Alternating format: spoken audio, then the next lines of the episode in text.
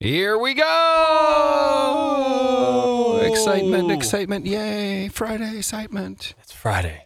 Jake's on the phone with us playing for tickets for Pink for Smarter Than Stacy. Hello, Jake. Hello. All right. What are you doing? What are you doing for your Friday? You going out tonight?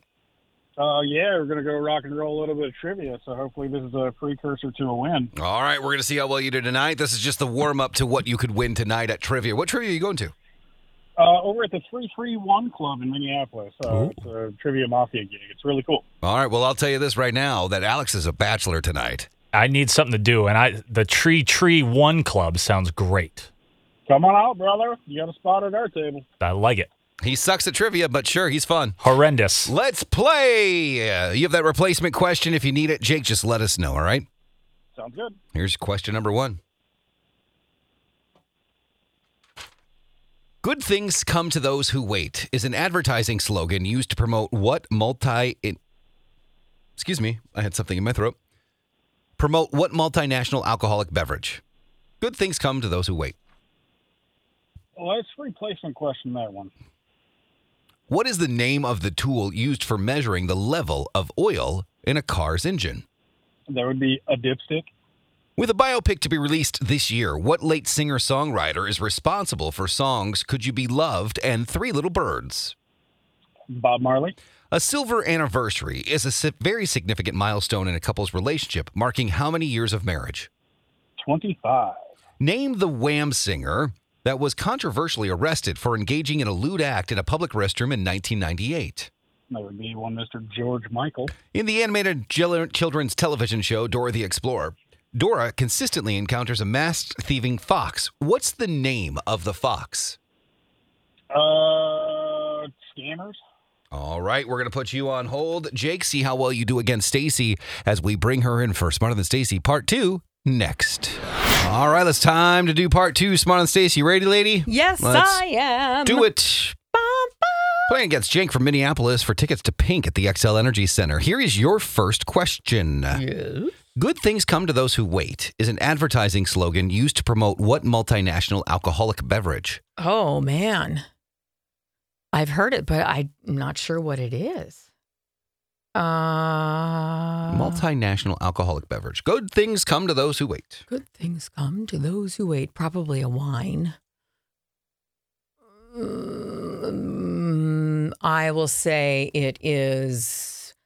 sh- Um, mm, I can't think of a wine. Um, how about how about some aged whiskey? You know, we'll we'll say we'll say we'll we'll accept the word wine. You will. It's okay, wrong. So I don't need a. I don't need. It's a, wrong.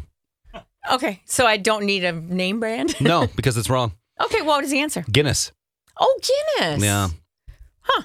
What I'm is not the a beer drinker. what is the name of the tool used for measuring the level of oil in a car's engine? Uh, dipstick. Correct. With a biopic to be released this year, what late singer songwriter is responsible for the songs Could You Be Loved and Three Little Birds?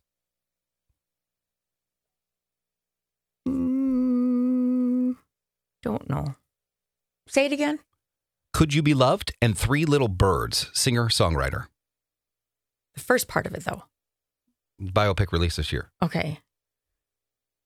Uh, I'm very distracted. Um, Beatles. Bob Marley. Three little Oh, birds on your I doorstep. don't know the names of his songs, most of them. I only know the sheriff one.